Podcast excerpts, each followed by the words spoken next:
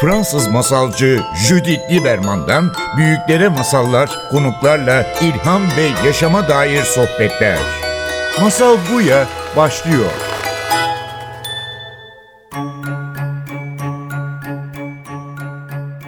Masal Buya'ya hoş geldiniz. Bugün stüdyoda Aslı Kılıç Aslan'la birlikteyiz. Aslı hoş geldin. Hoş bulduk Cedit.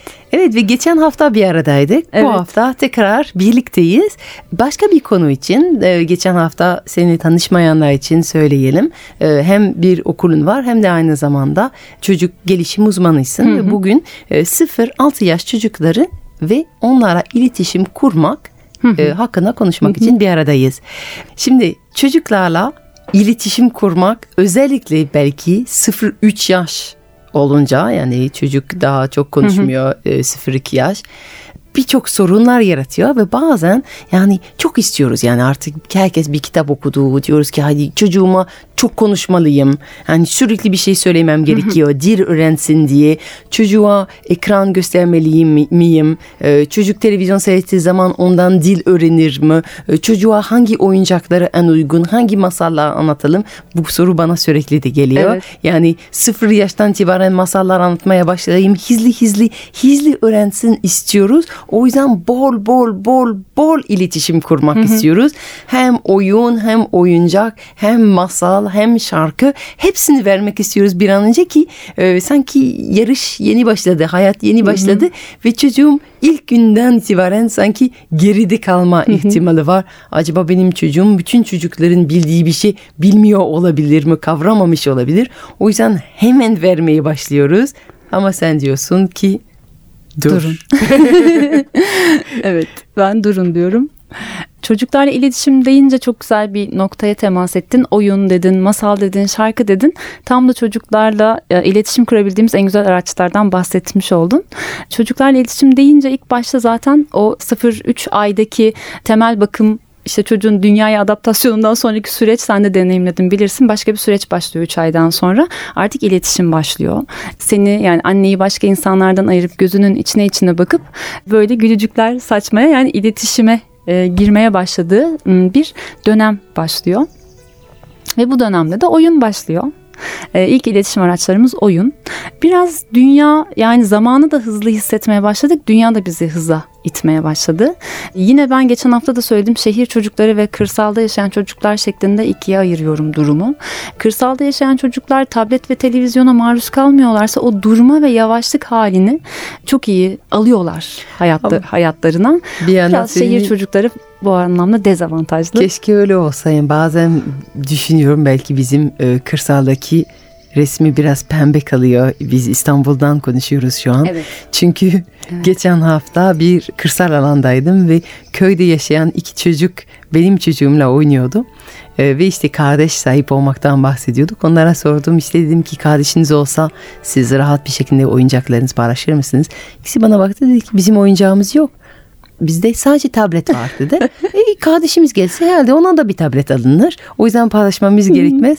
Bir şey düşündüm. Yani benim bazen ben de yani kırsal çocuklar herhalde sürekli taşla işte e, dal, Sopalarla, dalla, dallarla. yaprakla, toprakla oynuyor diye düşün, Evet. düşünürken aslında onlar da tabletle oynuyorlar sanırım. İdeali olan o diyelim o zaman toparlayayım.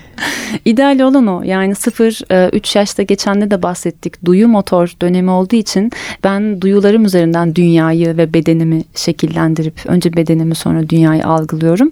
3-6 yaşta algı motor dönemi algım yani motor deneyimlerimden üzerinden dünyayı algılıyorum. Bu ne demek benim duyu organlarımı daha çok aktive eden iş ve uğraşlarla bir arada olmam gerektiği bir dönem demek. E, zaten oyunun tanımına baktığımızda da mesela ideal bir oyun ortamı için en az 3 uyaran yani 3 duyuyu aktive ediyor mu ona da bakıyoruz. Biz eğitimciler olarak öğrenme ortamlarını çocukları hazırlarken en az 3 duyu en başta hareket e, olmakla beraber yani denge duyusu işin içinde mi hep bunlara bakıyoruz. O yüzden oyun iletişim aracı olan oyunda duyuların aktive olması çocuğun gelişimi için çok önemli. Tablet geçen hafta da bahsettik görsel sistem zaten bir e, kuyu içine ne atsan alır götürür ne atsan alır götürür zaten e, hiç kapatamadığımız bir sistem.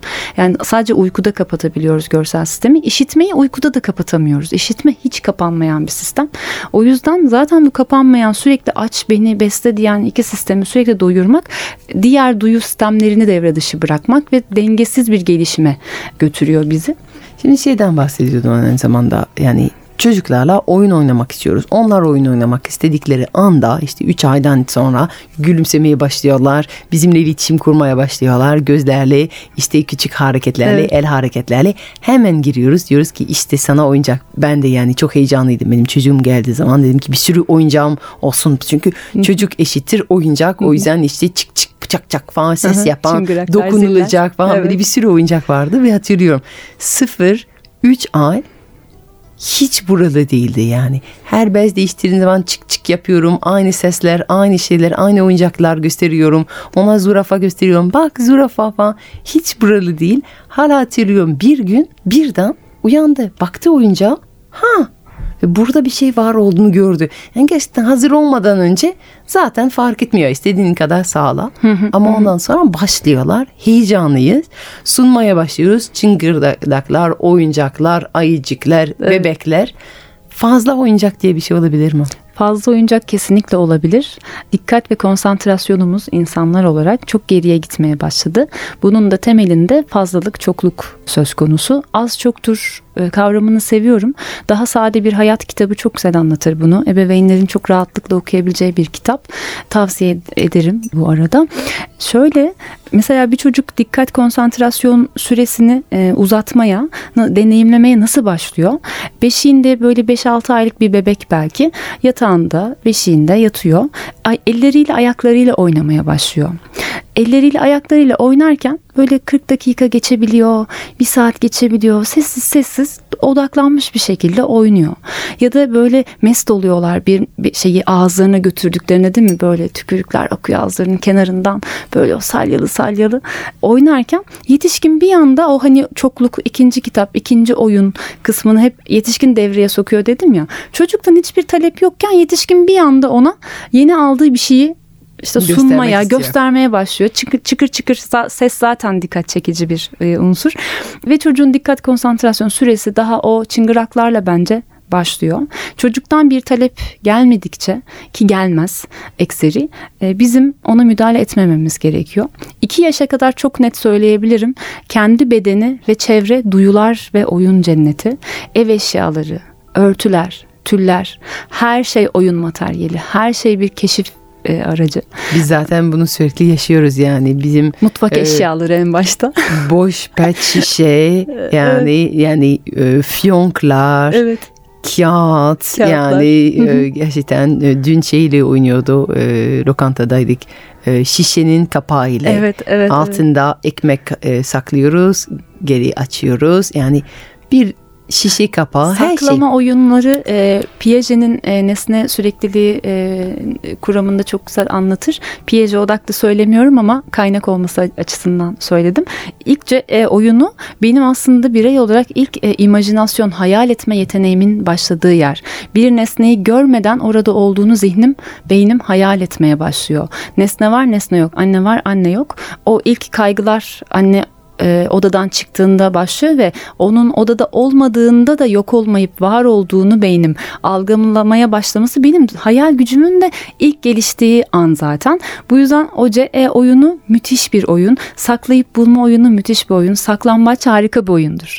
Ve çocuklar zaten ikinci, üçüncü oyunu bırak aynı oyunu tekrar çok önemli ya öğrenmede de çok büyük bir başlığı var. Montessori'nin bununla ilgili çok güzel bir araştırması var. 40 ila neredeyse 140-130'a kadar çocuk bir şeyi tekrar tekrar et, ediyor, ediyor, ediyor, ediyor, ediyor. Hatta bunu bence daha da fazla ustalaştıktan sonra bir sonraki adıma geçiyor. Ya ona bıraktığımızda zaten dedim ya kendine neye ihtiyacı var, ne iyi gelir o zaten biliyor. Defalarca aynı şeyi yapmayı bize zaten ustalaşana kadar hani yapmak istiyor ve gösteriyor. Yani orada diyorsun ki yani çok fazla hızlı gitmeyelim. Yani Hayır. bir sürü oyuncak var, bir sürü oynanabilen oyunlar var. Evet. Ama biz yetişkin hevesle Ay yeni bir oyuncak getirdim yeni bir oyun ha bunu görmedin ha bir de bundan da oyna şimdi müzik enstrümanla oynadın bir de renklendirmeyle oyna diye sürekli çocuğu değiştirmeye ve dönüştürmeye çalışmayalım odaklı bir şekilde hala mı oynuyor kalsın. Kalsın. Ki en temelde olan kendisine ait olan odaklama gücü zayıflatmayalım. Evet. Yani is- istemsiz bir şeklinde onun aslında dünya genişletmeye çalışırken belki çok değerli bir şey odak bozuyoruz. Bozuyoruz. Zaten 4 yaştan sonra da hemen hemen e, çok konuşuyor diyor anne baba. ya da işte ya bir durmuyor diyor. O, o yaşa kadar hani oraya kendi getir, getirdik aslında yani anne baba olarak.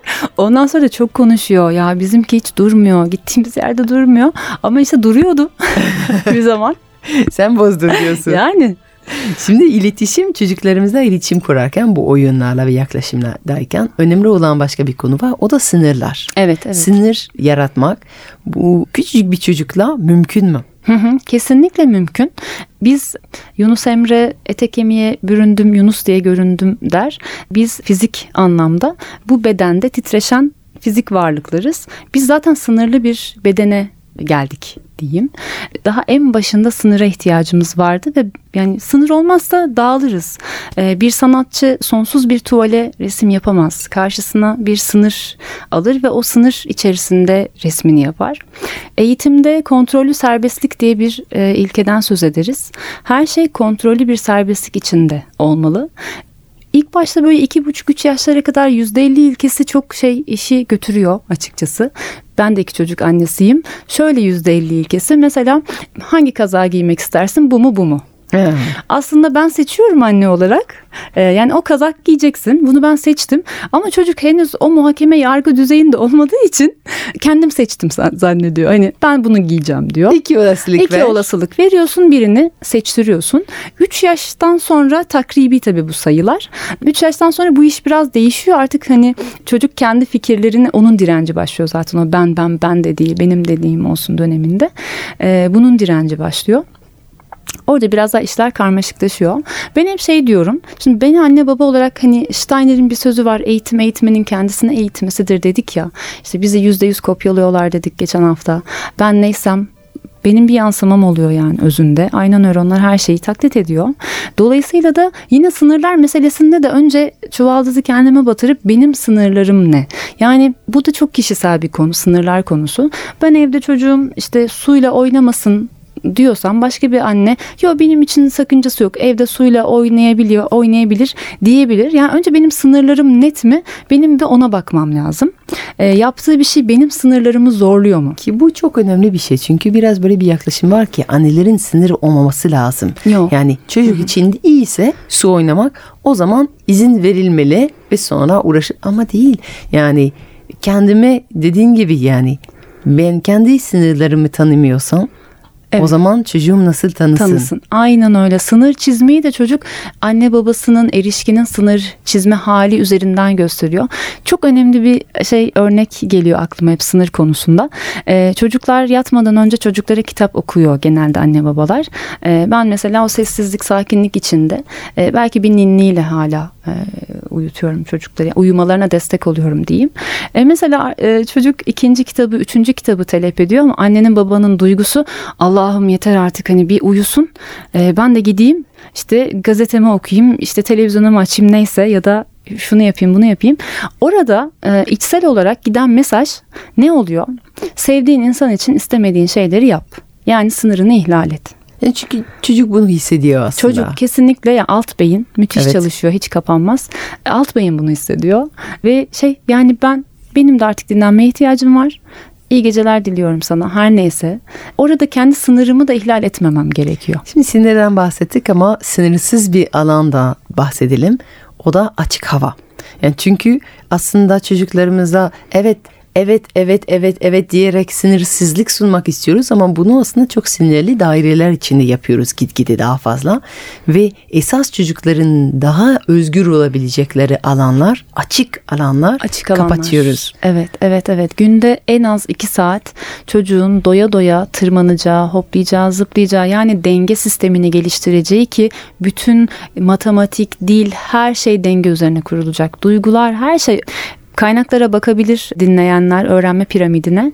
Piramidin en altında duyular, duygular ve denge sistemi var. Bu da ruhsal bedensel, zihinsel engebeli arazilerde gelişebiliyor. Her şey stabil ve kapalı olduğunda zaten geliştiremiyorum bu Zaten sistemi. Bunun için şey diyorsun yani kötü hava yok. Kötü Kıyafet kıyafetler var. var. Kesinlikle Kö- öyle. Kötü kıyafetler var. Yani şimdi e, çocuklarımızın üstünde uygun kıyafetler giyerek onları yağmur yağsa, Minimum 2 saat. Bu da minimum. Araştırmalar bile mi? gösteriyor ki buz da yağsa.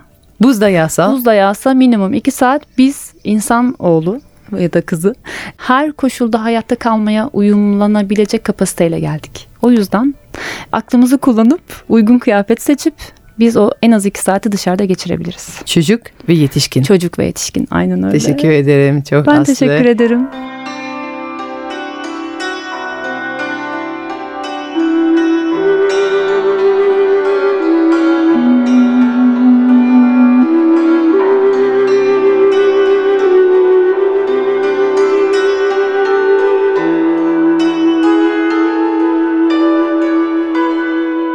Ayşe 6 yaşındayken dünyadaki en akıllı adamın dedesi olduğunu inanıyordu. Dedesinin her şey için bir cevap var gibiydi. Etrafındaki köylerden bazen aralarından okul öğretmenlere ve muhtarların da bulunduğu pek çok kişinin zor meseleleri halledemediklerinde ona danışmaya gelmesinden gurur duyuyordu.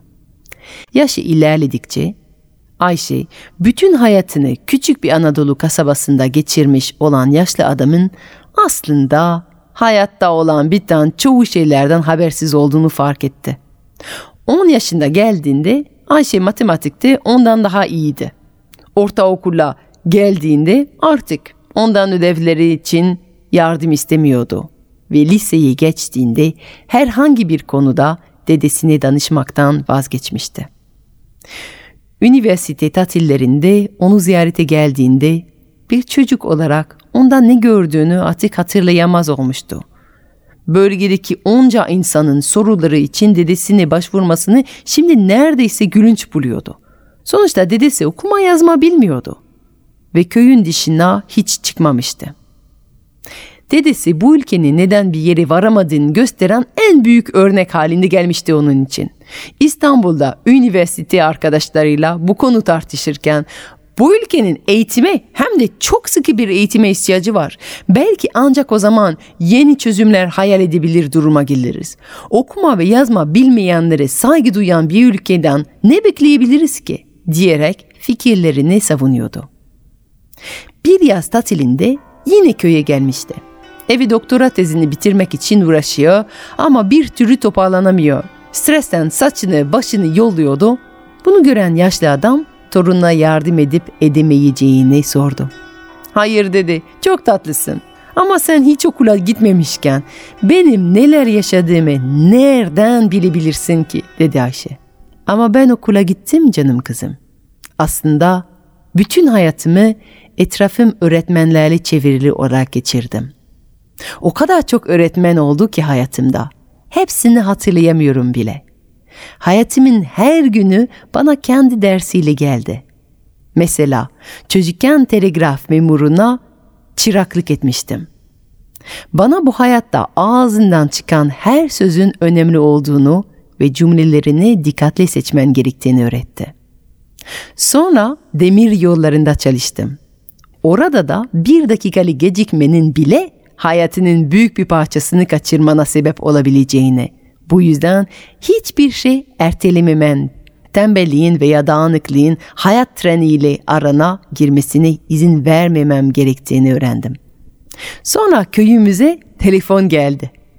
Burada söylediklerini daha orada duyulabildiğini fark ettim.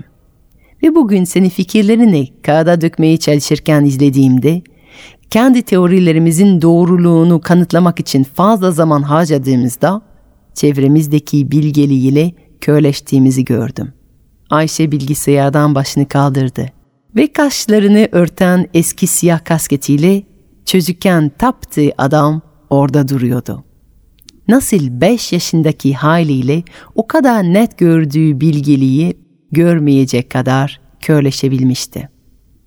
O yaz Ayşe tezini planladığı kadar fazla zaman ayıramadı. Onun yerinde komşuların, ağaçların, elektrik tellerinin ve kaynayan tencerelerin kadrolu öğretmen olduğu başka bir üniversitenin öğrencisi oldu.